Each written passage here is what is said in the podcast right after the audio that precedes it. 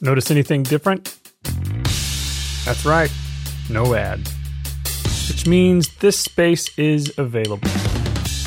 So if you have a company or brand or product or anything really that you'd love to promote on 30 Pop, this is your chance. Just shoot me an email at the link in the show notes and I'll give you all the relevant details. Now, on to 30 Pop.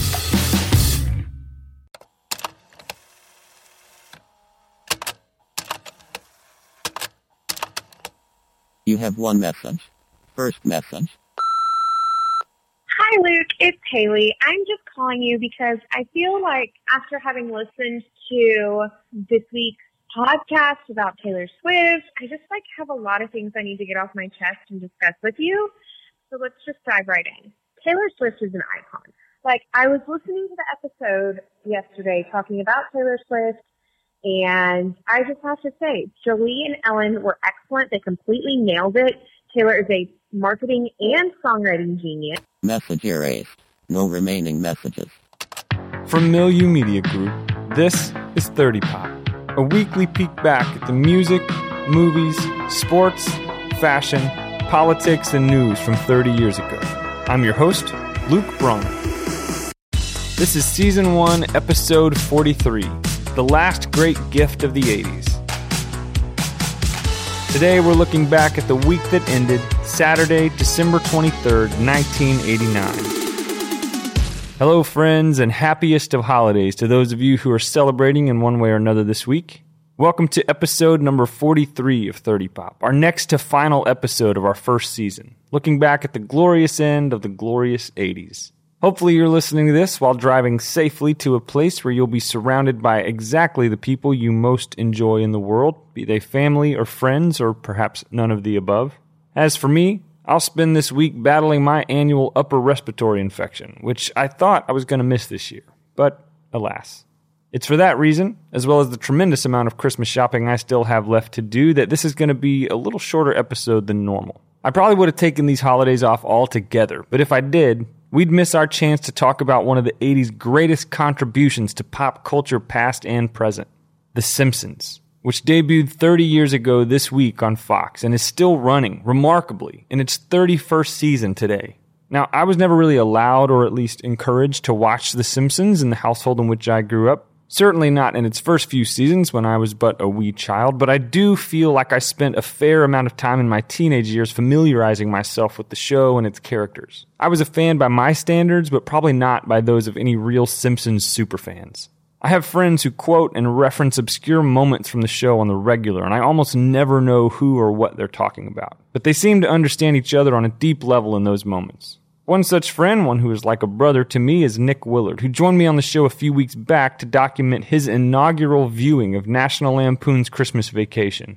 We sat down again this week so he could make his best attempt at inviting me to share in his Simpsons super fandom. I am admittedly a pretty hard sell, but only because I enjoy making his life difficult. So I can't say he necessarily succeeded in his attempt, but I had fun anyway. Here's our conversation.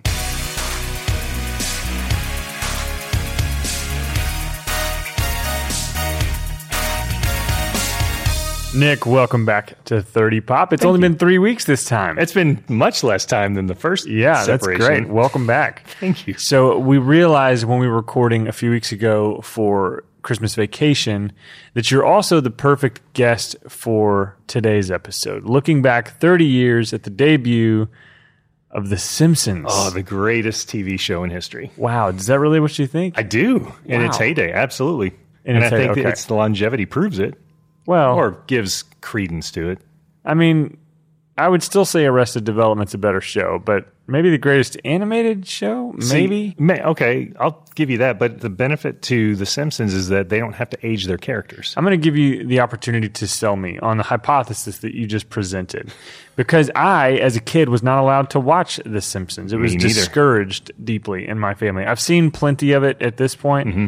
I just don't have it memorized the way so many of my friends do, you being one of them. You very often will quote The Simpsons To a blank stare from reference you. The Simpsons, and I have no idea. Yes. It's just right over my head. Yep. So Convince me. Why is The Simpsons the greatest in your mind series of all time? How many seasons did Arrested Development do? At this point, they're in their fifth season. Yeah, but do you count the Netflix seasons? We're not. Yes, I do. Yeah, I Oh. absolutely do. Since they remixed season four, it feels like Arrested Development. okay, It's so because. I didn't want I didn't enjoy season four as much as the first three. the original Yes. version of it. Watch the remix, and you will. I, like truly, I couldn't make it through season 4 mm-hmm. I was so disappointed with it. And then Mm-hmm. When they remixed it, I watched it, and it felt like Arrested Development again. okay, So thankful. I'll rewatch it. Yeah, worth it. Promise. Okay, Okay, so, let's not compare. one- We're not okay. about comparing longevity because that is a sore spot for Arrested Development. It didn't get the time Yeah. that it deserved.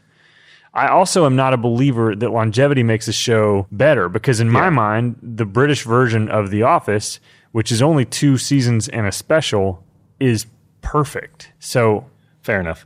So The Simpsons permeates so much of our current culture. There's so many just like, eh, what are you gonna do? That's from The Simpsons, or meh, that's from The Simpsons. These just I don't understand what you're talking about right now. okay. Were those references to the show? Yes, but also not because people use them all the time. Like you don't realize it's from the show. I don't think those are from the show. Those Yes, may have been on the show. I don't think they're from the I show. think they are. Meh. Meh. I don't think that's a Simpsons thing. It absolutely is. What are you going to do? Well, what are you gonna I don't do? think that's a Simpsons thing. It I absolutely think that is. is. that is a part of like American vernacular. now it is absolutely. I think it agree. always has been my whole life. Nope. Yeah, what are you gonna do? You didn't get into the show until you were in high school. You're telling me until you were in high school you'd never heard the phrase "What are you going to do?" Not to the extent or with the Googling. okay. But think of the writers that they've had. Nothing about the Simpsons comes up on I search "What are you going to do?" What is the date stamp on what are you going to do? There's no date stamp. Oh my gosh. Yeah, what are you going to do? There's a lot of Raven-Symoné references. When did Raven? She's from Cosby. Yeah, but it wasn't. It's Right. probably from the show That's I So Raven. doubt it. So, so far you're not selling me. You've given me zero reason to believe that The Simpsons. I haven't done my TV research. You haven't done do- anything at this point. I'll do my research. What do you like about The Simpsons? Give me I- complete sentences. I love the quick one-liners. I love the quotiness of it. I love the fact that they can always restart. They can start one episode without ever having. So there's no running storyline. There's no running storyline, so they can start fresh everywhere.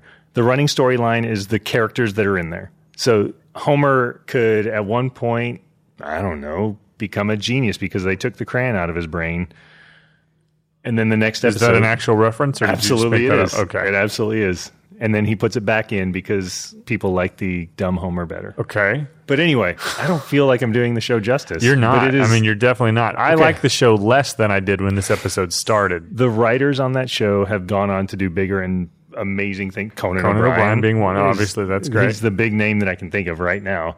But there's dozens of. He's a big enough name. Absolutely. That is some street cred for the show. and he was a very small part of the show.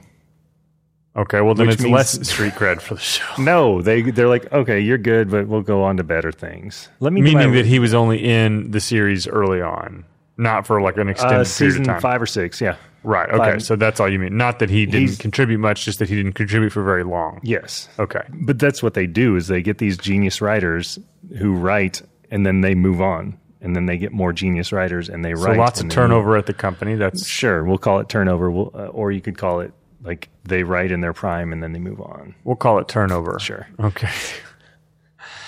Give me another something that you love about The Simpsons. All of the laughter it made in my family and my heart.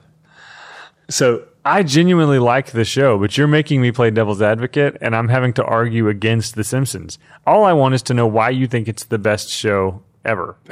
I don't know how to explain it. It's just the greatest show ever made. So it's A hypothesis is not is not an answer to a hypothesis. Correct. Okay, Correct. It I- does I not agree. prove you do not prove your hypothesis by Can you- restating it. Can you name a show that has more one-liners than this show does? Arrested Development, No, The Office, no. Yes. More one-liners. yes, No. per capita. Per episode for the Not even the length episode, of the I'd say. series, absolutely. The- also, I don't think one-liners prove that a show is the, greatest show ever made. One-liners is not the standard by which we measure good comedy. Correct. But it is a standard. Is it though? I don't Absolutely. know that it is. You don't think one-liners are funny? I didn't say that I don't think one-liners are funny. I don't think that It I've is- ever thought like, what's the best show? Well, let me see who has the most one-liners. It's so you could define a show. You could define. what if one-liners take away from the comedy? Well, in this case, it doesn't.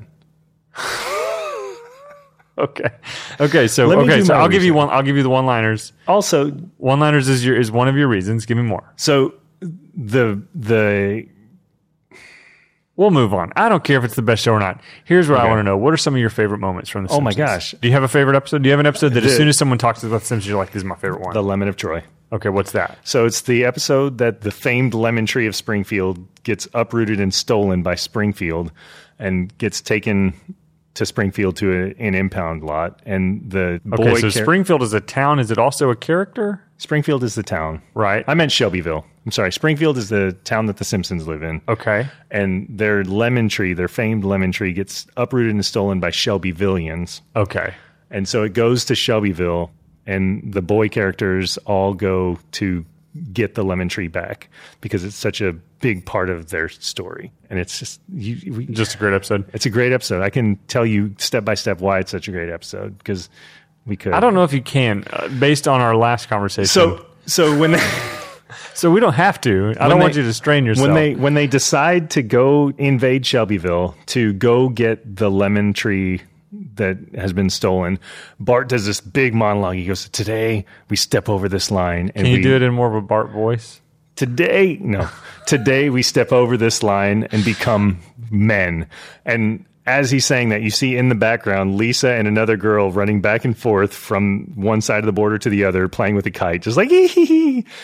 It's just funny and so they go on and they they're looking for all these clues and and it's the one liner where Which we all know is the standard by which you measure greatness.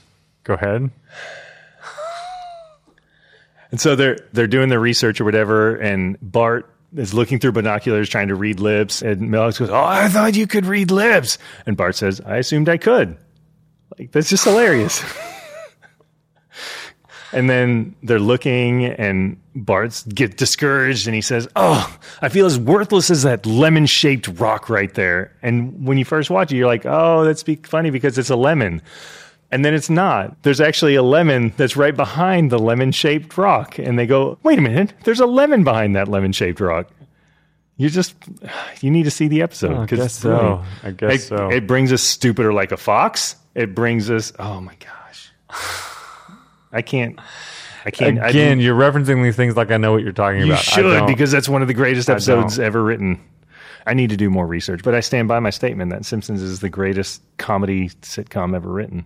I might have to send you some other sitcoms to watch. Please. I'm not saying The Simpsons is bad. I liked The Simpsons. I do think they should end the show. I think at some point, like maybe 15 years ago, they probably went. Yeah, I stopped. far, wa- I stopped watching after season nine or ten. Okay, and they're in their 30s now, right? Yes. Like the show is. I mean, I, I get that we have just completed like this week. It actually became 30 years old. Gosh. but I think they've done more seasons than that, or maybe they're in their 30th season. They're- I don't yeah. Mm-hmm. know. That's insane to me. And that is that points to a trend in American television to just go too far. They're trying to capitalize on it for way too long rather than just let the series be what it is.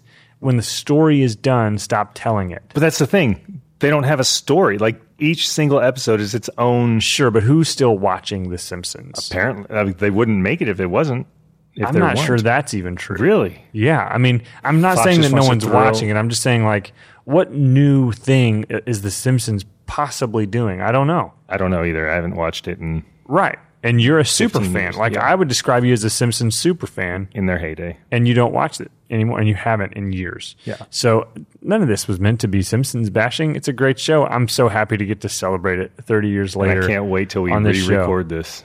We're absolutely keeping this. No. Yeah, we are. This So- is a bad representation of the show. I agree wholeheartedly. So thanks for being on, and hopefully we'll have you on again in the future. Probably not, to though. misrepresent Probably not. other things that you love. yeah, See you, Nick. Hugsies.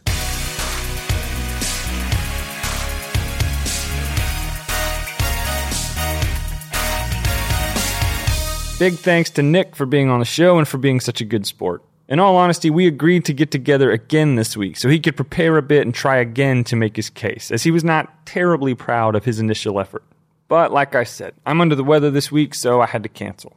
Maybe we'll try again after the holiday craziness and release that as a bonus episode over on our Patreon page. In the meantime, other things of note from this week in 1989. The number one film at the box office was, fittingly, for the second week in a row, National Lampoon's Christmas Vacation. But another pretty major film release happened this week as well. The third blockbusting award show sweeping film to release in two weeks, following last week's Driving Miss Daisy and Glory the Oliver Stone directed, John Williams scored, Tom Cruise, Kyra Sedgwick, and Willem Dafoe war drama, Born on the 4th of July, hit theaters on December 20th, 1989, and went on to win Golden Globe Awards for Best Drama, Best Director, Best Screenplay, and Best Actor in a Drama, as well as the Oscar for Best Director. As I was only 10 years old at the time, and because I'm generally not the biggest fan of war or war movies, I've never actually seen this one, but I hear it's excellent. The only other pop culture news from 30 years ago this week was that of the Billboard music charts. The number one album spot on the charts was regained this week by German pop and R&B duo Milli Vanilli, for whom the joys of commercial success were soon to fade away. There was also a new number one single in the country this week in the form of Phil Collins' Another Day in Paradise off his November release, But Seriously. A pretty fantastic record, which would claim the number one album spot the next week. That's pretty much it for this week in 1989, friends. In fact, in all honesty, that's pretty much it for the year and the decade. There are a couple things worth mentioning next week for our final week of the decade, but for the most part, all of the good stuff from the 80s was done and over, and our collective focus was fully on the new, shiny neon 90s. And that's where, once again, our collective focus will turn with this show beginning in January. We'll have one more quick episode next week to close out the first season of 30 Pop, and then we'll be on to season two the following week. I hope you'll join me. Thanks so much for listening to this episode and this entire first season of the show, and special thanks to those of you who've donated a few minutes of your time in 2019 to rate and review this podcast on Apple Podcasts. At least to the 97 of you who didn't rate the show at one star. And to the one of you who did give this show a single star rating, what can I say except eat my shorts, man? 30 Pop is produced, edited, and mixed by me, Luke Bronner. Our artwork is by the amazing Heather Hale. Check out more shows from Milieu Media Group. Visit milieumedia.com, which is linked in the show notes for this episode. And if you have a story from 1989 that you want to share on the air, email 30poppodcast at gmail.com.